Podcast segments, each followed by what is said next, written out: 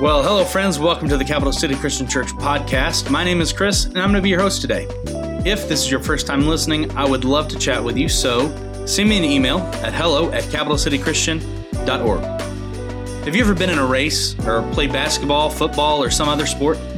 No matter how you start, whether you shoot out of the gate fast, maybe start a little slow, no matter if you're blowing your opponent out in the first half, it all comes down to how you finish. Today, we're applying this same principle to our lives with Christ. Paul, a follower of Jesus, wrote about finishing the race, not finishing the first half or having a strong start.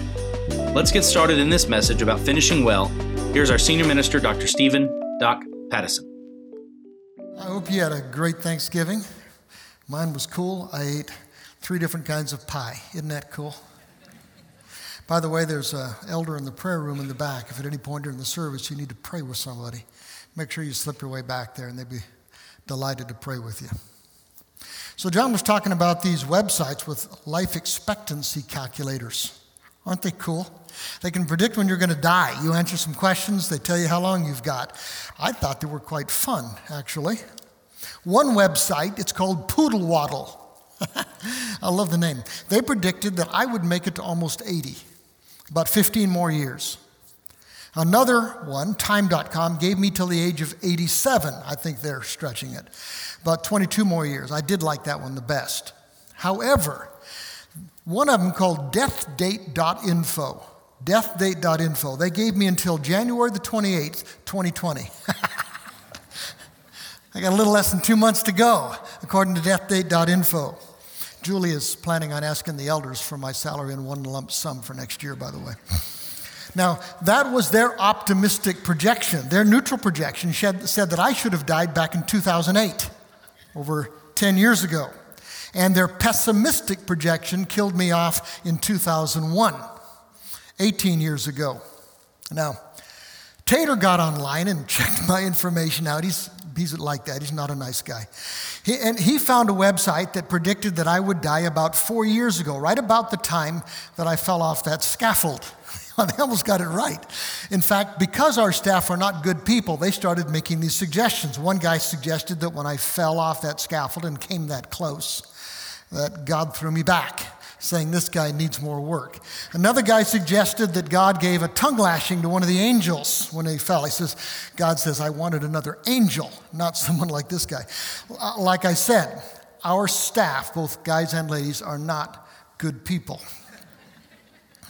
Now, none of the tests that I took, they asked a variety of questions, but none of them I took asked the right question. They'd ask stuff like my height, my weight, stress, exercise, basic health stuff. There were no questions at all about how fast I drive or how much bacon I eat. There was none at all, right? Or my general orneriness, which I think might very well lead someone to kill me early. Anyway, I know that some of you guys are going to be so intrigued that right now you're tempted to get on your phones you know, Google life expectancy calculators and spend the next 30 minutes trying to figure out when your death date is. Don't. Please don't. Just mess up your lunch, not worship, okay? Go ahead and do that a little bit later. For the most part, people in our culture don't talk a lot about dying. They don't try to think about it. Now, sometimes as people get older, sometimes as they get really sick, they do think about it. But most of us don't try to think about it too much, even though you're going to die right? Unless Jesus comes back first, it's pretty much 100%. You're going to die, every one of us. So, what I'm going to talk about this morning matters to every single one of us in this room. Now, some of you guys might be prone to lean in a little bit because maybe you've checked that life expectancy calculator and you think time's coming pretty quick. Some of you guys are going to be prone to kind of lean out a little bit because you might still be wanting to tune it out, but it's going to come. You don't know when. I mean, these expectancy calculators, life expectancy calculators, may predict you got 40 or 50 years. They could be wrong. I mean, every single one of us knows guys who died way too early, right? We know that. So we're curious about the when, when actually the bigger questions are these Am I ready? Am I ready right now? What happens next, afterwards? And what am I going to leave behind when I do die? And all of those questions depend on this one how are you going to finish? Not how are you going to start or how much you accomplish in between. It's all about how are you going to finish. I don't care whether you die today or in 50 years. It's going to be the same thing. It's going to depend on how you finish. How do you finish? Now, why am I going there this morning? It's pretty simple. We've been in this macro series since September. We've called Life a Hero Story. Life, a hero story. And the hero's not us, it's Jesus. We've been talking about how to do life with God, for God, God's way, because we believe that makes life way better, and we believe it makes us better at life. September was about the rescue. Spiritual life, real life, eternal life starts when you bend your knees to Jesus, right? When you accept Him as your Savior and your Lord. We are a mess. None of us is good enough, smart enough, and strong enough to save ourselves. So Jesus, the Son of God, did it for us when he took our sins to a cross. And then by breaking the chains of death, your death, when he walked out of that tomb. That is so cool. It's free, it's grace, if you'll bend your knees to Jesus. That was September. But it's not just about being born or born again. It's about doing life with God every day, 24 7. That was October, the rescued life. We talked about loving God every day with our heart, soul, mind, and strength. We talked about loving our neighbors as ourselves. That's part about doing life with God, God's way. We talked about acknowledging His presence every day by reading the Word. We had that 30 day challenge, right? That YouVersion challenge. And then we talked about praying to our God every day. And we talked about doing church with the people of God. It's what we were made for. And then this last month, we talked about our mission as Jesus followers, the, the job He gave us to be rescuers. He says, You will be my witnesses because if you have received grace, it's on you to share that grace, right? But there's one more piece to this life with God. Last piece, because it ain't over till it's over. We're not done here until that day when we stand before Him face to face, and that's coming. For me, maybe January 28, 2020, about two months, possible. For you, it's coming. You don't know when. So here's the key never quit. Don't quit, never quit. If you quit before that day, you will regret it forever, literally. So finish well. The tough part is you don't know what your finish date's going to be. So, right now, be finishing well. In five years, be finishing well. In 10 years, be finishing well. Always be finishing well right now. I know that sounds strange. What's that look like? What's it look like to a Jesus follower to finish well? Because it looks different to us than it does to them. A long, cushy retirement enough in the bank to travel if I want, relax if I want, to be a hero at Christmas to the grandkids if I decide I like them this year, give a little to the church if I want. Or maybe it's the one who dies with the most toy wins. You got the houses, the cars, the boats, the Tesla pickup on order, right? That'd be finishing well for a lot of folks. Maybe it's a pain free death. There'd be a whole lot of rich folks who'd give up a whole lot of rich for a pain free death, right? So you've had a great day, you go to bed happy, and then you just don't wake up. For a lot of folks, that's the perfect death, right?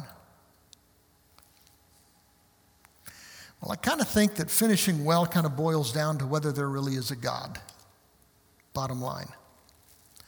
And whether Jesus really is the Son of God, and whether he really did die for our sins, and if he really did walk out of that tomb. Because if Jesus did all that, if he really is right, then finishing well is going to be defined, entirely defined by where you stand with him. That's it.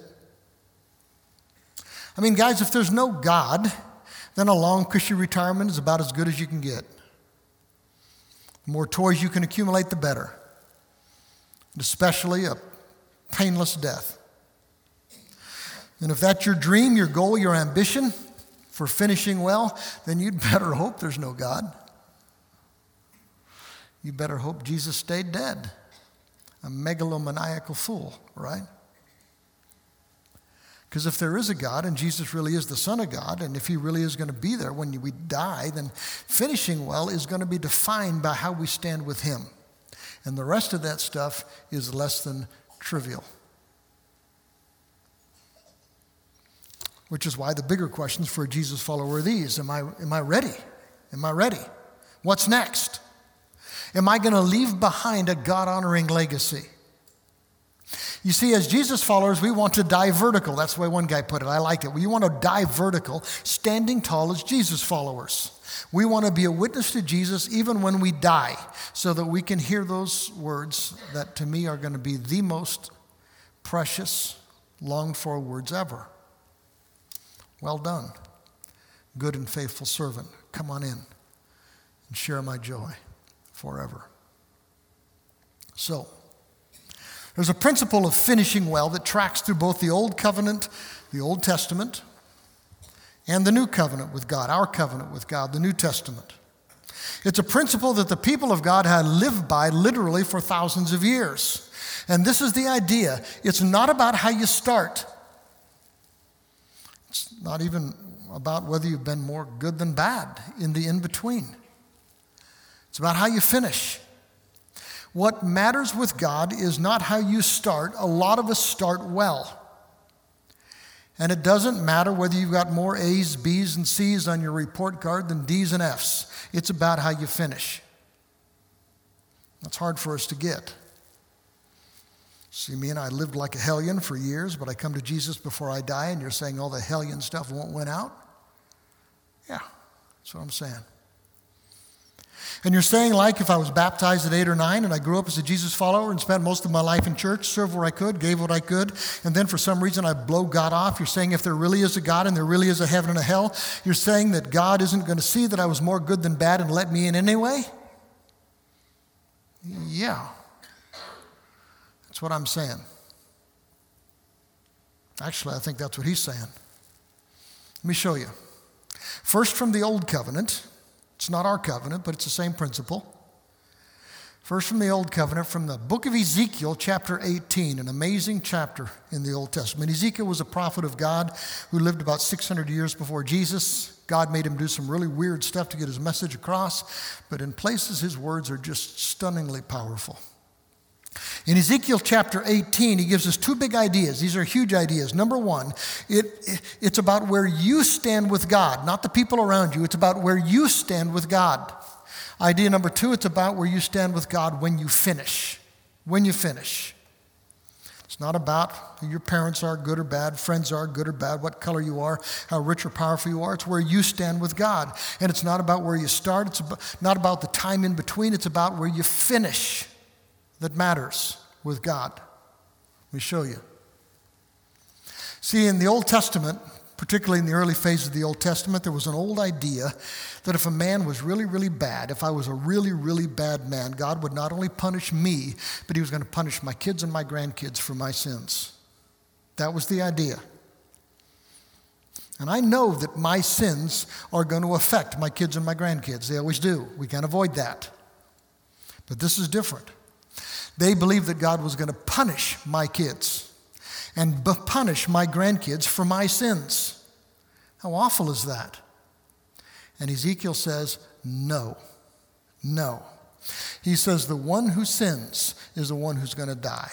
Just the one who sins. No one else is good is going to count for you, and no one else is bad is going to count against you. It's about who you are and what you choose that's going to matter on that day. Then Ezekiel lays out all these examples. I'm going to try to modernize them a little, pull them into our culture. He says, Suppose there's a good man, a godly man, righteous man. He loves God with all of his heart. He loves his neighbors, his children of God. He tries to do life with God, for God, God's way. Ezekiel says, That man is righteous. He will live, declares God. Makes sense. But what if that good man, that righteous man, has a God dishonoring son? And you've seen it happen. What if, despite the model of his father, the kid refuses to do life with God, for God, God's way? Is God going to give your kid a break because you have tried to be a God honoring parent? Ezekiel says, no. Should such a sinful person live? No. Your kid must die. and your kid must take full blame. Wow. That's hard, isn't it? And then he says it this way What if, what if your God dishonoring kid, this kid who rejected God, has a kid of his own? And despite the miserable model of his dad, that kid, your grandkid, chooses to do life with God, for God, God's way. Will the sins of the father cause God to turn his back on his son? And I know the sins of a father make it a whole lot tougher for our kids to choose God. You see it all the time. But will my sins cause God to turn his back on my kids? Ezekiel says, no. No. The person who sins is the one who will die. The child will not be punished for the parent's sins. The parent will not be punished for the child's sins. I mean, he's made the first point, right? Big idea number one. It's about where you stand with God, where you stand with God. It's not about who your parents are, whether they're good or bad.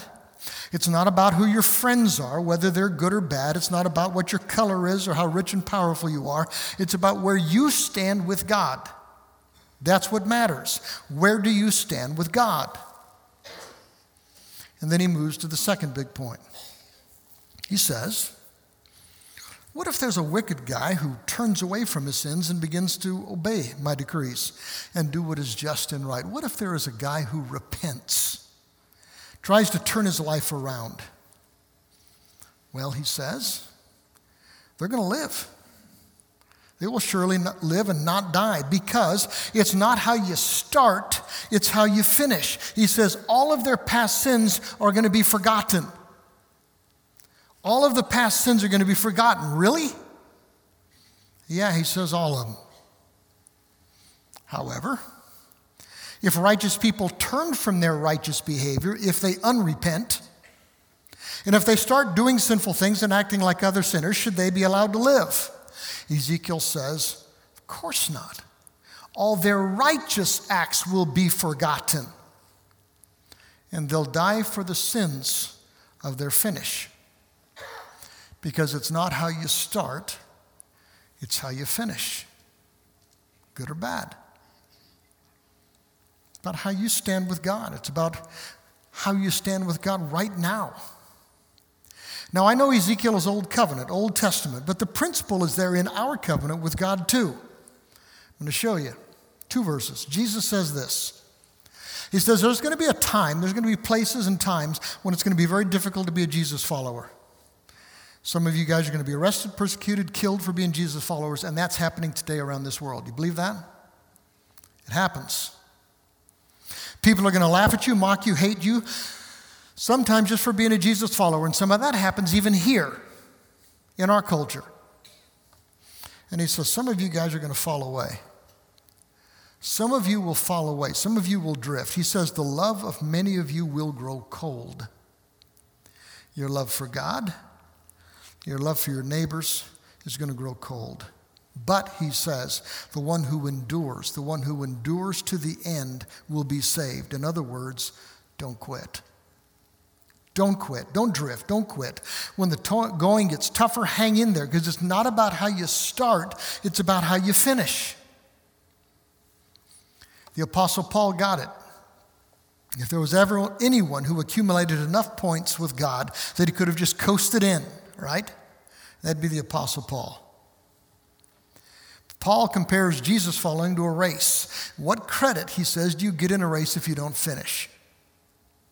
It's not about how you start, it's not about how strong you were in the middle, it's about your finish. He says, run to win. He says, run with purpose in every step. And then he says this He says, I discipline my body like an athlete, training it to do what it should. Otherwise, here it is I fear that after preaching to others, after spending my life serving my Jesus, I myself might be disqualified. I don't want to quit. He said, I could, I might, but that'd be terrible. So don't drift, don't quit. See, there's this huge theme in the New Testament wrapped around this word called perseverance. Perseverance, it's not a nice word. Sounds hard, sounds boring even. But it boils down to two things. Do you really think, guys, that following Jesus makes your life better and it makes you better at life? Do you? We do. We think that that's the best way to live. It's the way we were created to live. And number two, we know that being a Jesus follower in this world can be hard, right? We live in a world that is at war with its God. We also believe that it's going to be worth the pain to keep pressing through. So, how are you doing with God right now? If this is your year, you got a month left. How are you doing right now? Next year, January the 28th, maybe. How are you doing with God? Five years, 10 years. See, we really don't know when the day's going to come. I mean, there are some guys who spend all of their time trying to figure out how long they've got or trying to figure out when Jesus is going to come back so they can be ready. Just be ready. I don't care when your day is, I don't care when he comes back. Be ready. That's what we're going to talk about. How do you do that? you know, that's part of what we're about here at Capital City. Our first purpose is to bring people face to face with Jesus, to win people who need Jesus. But our second purpose is to grow them up into 24 7, 24 7. That's the key. 24 7 Jesus followers. If you're doing the stuff of a 24 7 Jesus follower, you're ready, guys. You're always ready. You're ready every single day. It not only makes your life better, it not only makes you better at life, but you're always ready. And maybe you're kind of a part time Jesus follower right now, kind of slacking on the persevering part, not 24 7. Or maybe you're not Jesus followers yet at all. You're not ready. So I want to kind of give a picture of what persevering looks like. In a simple way, I think it, we kind of post it on our wall out in our foyer. You ever see that wall in our foyer? You walk by it, maybe don't see it anymore. It says worship, connect, grow, and serve. I'm going to tell you guys if you are worshiping and connecting and growing and serving, you're ready. If you're doing these things, you're ready. You're ready to finish. So persevere in worship. And to say persevere in worship sounds terrible unless you get it. But worship does make your life better. And when you understand that what we come to do here is to worship God and not me, then it really doesn't matter who else is in the room. It doesn't really matter whether I like the music that morning, because it's not about me. It's about giving my God who's in the room the attention and the honor that he deserves. Guys, you are never, ever going to outgrow the need to worship God with your family. You're never going to outgrow that. You're never going to graduate from the need of worshiping together as Jesus followers. It's who we are and what we do. He deserves it, we need it, and they need to see us doing it from the bottom of our hearts. And I know that sometimes it gets hard for some folks, especially in a place like Capital City. You see, we don't design our worship services to target just one part of our family. We actually want parents and grandparents and grandkids sitting side by side. We want black and white and everything in between sitting side by side. We want white collar and blue collar and rednecks sitting side by side. That's what the family of God is supposed to look like. We want those who seem to have it together and they don't, and those who know that they don't have it together sitting by side, engaging God in this room. So, a whole lot of what we do in this room is not aimed at you. But we're a family. And a family member tolerates a whole lot if he knows that some other part of the family is being fed. Especially as we get older, guys. Finishing well is going to require a lot more patience from us as we get older as the forms of worship change because they change. But it's worth it. Because there is nothing more important to a God honoring Jesus follower than to see their kids and their grandkids connect with God. You buy that? There's nothing better than that. So we persevere in worship making it about him and not us. He deserves it. They need it. We need it. They need to see us doing it. We persevere in connecting. Is it worth it to keep connecting? Again, we think it makes life better. We really do, because it's not about me. It's about loving God with all I've got, it's about loving my neighbors myself. God didn't make us to go it alone. We say that over and over and over again. It is hard to stay faithful, hard to stay passionate when you try to do it alone. Jesus following is not about coming into this room and sitting here for an hour a week. It's actually about doing life with other Jesus followers genuinely connecting with other Jesus followers. Our old our, our, New Testament, our new covenant with God tells us to be devoted to one another, serve one another, bear one another's burdens, offer hospitality to one another, encourage one another, build one another up, spur one another on, and we cannot do that stuff if all we do is sit in this room for an hour a week. That's why our life groups are so important to us here at Capital City 10, 12, 15 people actually connecting, doing life together. And I know that some of you guys who've been in this thing for a while have all the connections you need. But you need to understand that you've got brothers and sisters who don't. If not for your sake, love on them. So keep connecting. And we persevere in growing. How to finish well, just look at the wall. Is it worth the effort to learn more about God, to get closer to God, to become more effective as a witness for my God? Do you think? Do you think it'll make your life better? I mean, decades ago, we used to wear these little tiny pins. Here it is PBPGINFWMY. Anybody remember what that means? Raise your hand if you do. I see just one or two hands. You guys are old, right? Please be patient. God is not finished with me yet. Please be patient. God is not finished with me yet. We used to wear those pins around, right? I don't still have my pin, but I don't think I've outgrown it. I don't think God's finished with me yet. I'm pretty sure that none of you has outgrown that pin. That God is not finished with you yet. I hope He hasn't finished with you yet. Bottom line a Jesus follower keeps growing and maturing until the day that he stands before God face to face.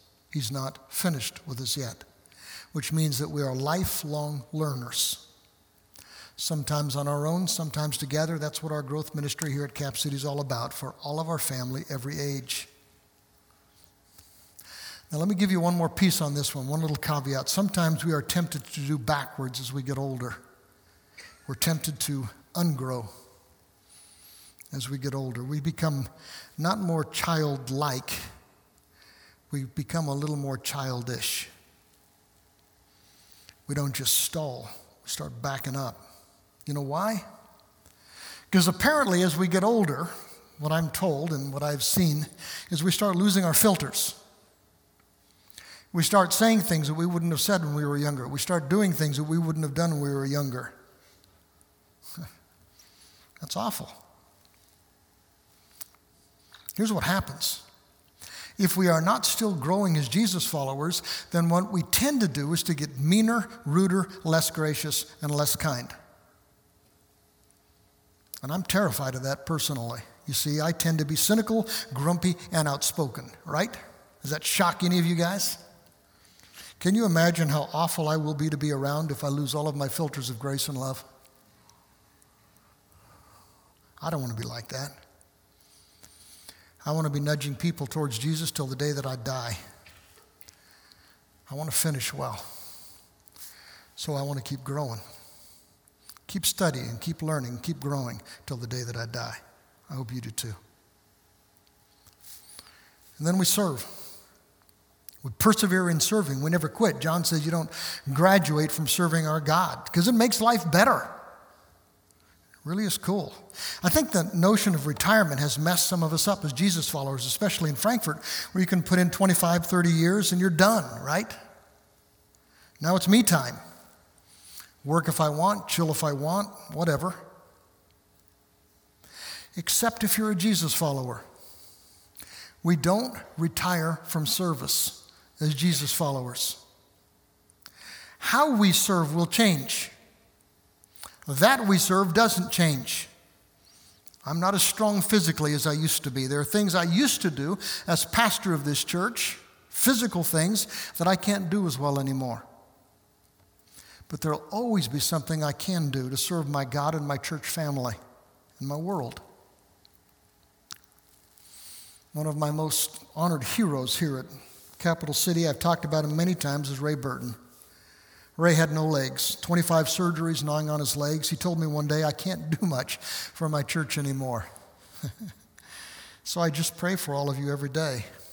And he prayed for every single person in this church family at that time by name every single day. And that's all he could do, he said. I can't do much anymore. What a dork. Amazing what he did for this church family. Jane Dean just took care of people. She wasn't strong physically. So she'd just take them into her home, cook them meals, let them stay. I don't know how many grandkids of every different color she has. She and the Conies used to cook up a Thanksgiving meal for all those in our church family who were far from home. Hmm. How cool is that? And think of it this way I don't care who you are, how old you are, you serve, you serve our Lord Jesus every single time you nudge anybody towards Him. Do you buy that? Every time you are a witness, Jesus said, You'll be my witnesses. And you're going to be a witness till the day you die. You're going to be a good witness or a bad witness, but if you're a Jesus follower, you're going to be a witness. Let's do it well. Let's serve him well. Bottom line, guys, don't quit. That's what it's all about. Don't quit. Keep loving God with all your heart, all your mind, all your soul, all your strength, and keep loving your neighbor in the same way that Jesus loves you till the day you die. It's going to make your life way better. It's going to make you better at life. Finishing well boils down to this Who do I love the most till the day I die? And I never graduate from grace. I never graduate from either getting it or giving it. It's all grace, guys. Truth and grace, truth with grace till the day we die. And you finish well no matter when that end comes. Now, I don't know if I've mentioned this recently, but we've got a pretty twisted staff here at Broken City. They're, I mean, Capital City. They're, they're not nice people, right? Not long ago, one of our ladies, my daughter, started asking the people on the staff if you had to die like you were in a horror film, what death would you want? That was her question. Now, I was hoping that her question was just simply curiosity and not strategery, right? Now, Vern's answer, I think, was the best. Vern said, I'd like to be beheaded from behind without knowing it was coming. Okay, not bad, quick, no idea it's coming. Good answer. I could go with that one. Well, Randy and Tom and Tyler and Vern and I got together a little preaching group last Tuesday, and we were talking about something similar. We were just Randy asked the question of all of the deaths in the Bible, whose death would you want? All of the Christians, the Jesus followers, the God followers in the Bible, whose death would you want? Peter? Peter was crucified upside down because he was a Jesus follower, right? Paul? Paul, he was beheaded. He wasn't beheaded from behind without knowing it was coming. He was beheaded intentionally because he was a Jesus follower. Stephen, my namesake, they stoned him to death as a Jesus follower. James, the brother of Jesus, they threw him off the wall of the temple and finished him off with a club because he was a Jesus follower. Apostle John's death was better, if by better you mean less painful. He died in exile because he was a Jesus follower. None of them would quit. I love that. None of them would quit. Randy's favorite is pretty cool. He didn't go to the New Testament. He went back to the Old Testament to a guy named Enoch. Ever heard of Enoch? Father of Methuselah. He was one of those guys with real long lives in the, early in the book of Genesis. It says, altogether, Enoch lived a total of 365 years. Go figure, that's way too long. Walking in close fellowship with God, kind of like going on all of these long walks with God. And then one day it says he disappeared because God took him. That's all it says. How cool is that? It's almost like Enoch is out on one of his walks with God, and God says, Hey, We're closer to my house than yours. Let's just go to mine. And Enoch says, Sounds good. So I want to die. You? It's finishing well, walking with God until the day He says, Let's go to my place. So don't quit. Finish well. Learn to do life 24 7 so that you're always ready. Always ready for that day. Now, there's some of you guys who haven't started on the path. Let's get it done. It's where life starts. It doesn't make life worse, it makes life way better. Why wait on doing what you know is right? The Spirit's nudging on you, let's get it done. Let's get it done today. During this Lord's Supper time, I'm going to be sitting down front, or if you want, don't want to come down front, there's one of these little blue cards that says, I have decided. Fill one of those out and give it to one of our guest services people. They'll give it to us, and we'll call you and we'll have a talk. Love to chat with you about making Jesus Christ the Lord of your life, getting your life started.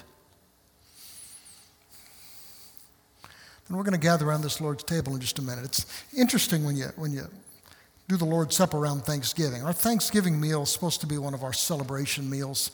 We're supposed to be grateful for all that God has done for us, and it's so cool, isn't it? One of the early names of the Lord's Supper is the Eucharist, called the Eucharist. You know what Eucharist means in Greek? It means thanksgiving. It's a Thanksgiving meal that we have every single week. We give thanks to our God. We give thanks to our Jesus for dying for us and providing us with life. It's a Thanksgiving meal. There's something else about this meal that we're never supposed to forget. This meal is supposed to be an anticipation. It's supposed to be pointing forward to a time when we are actually going to sit at table with Jesus in heaven. It's a Thanksgiving meal that looks ahead to that time when we're actually going to be in His presence. When we come to the Lord's table today, make it a Thanksgiving meal. Give God thanks. And thank Him not only for this meal that seals our near future, but for the reminder that someday we're going to experience life in a way that we can't even begin to imagine. Why don't you pray with me, please? Father, for Jesus, we give you thanks. For your love for us, we give you thanks. For the life that you've allowed us to live, the hope that you've given to us, we give you thanks. And I pray that today, in these next few minutes, as we gather around your table, that you will be honored. In the name of Christ, we pray. Amen. You're welcome.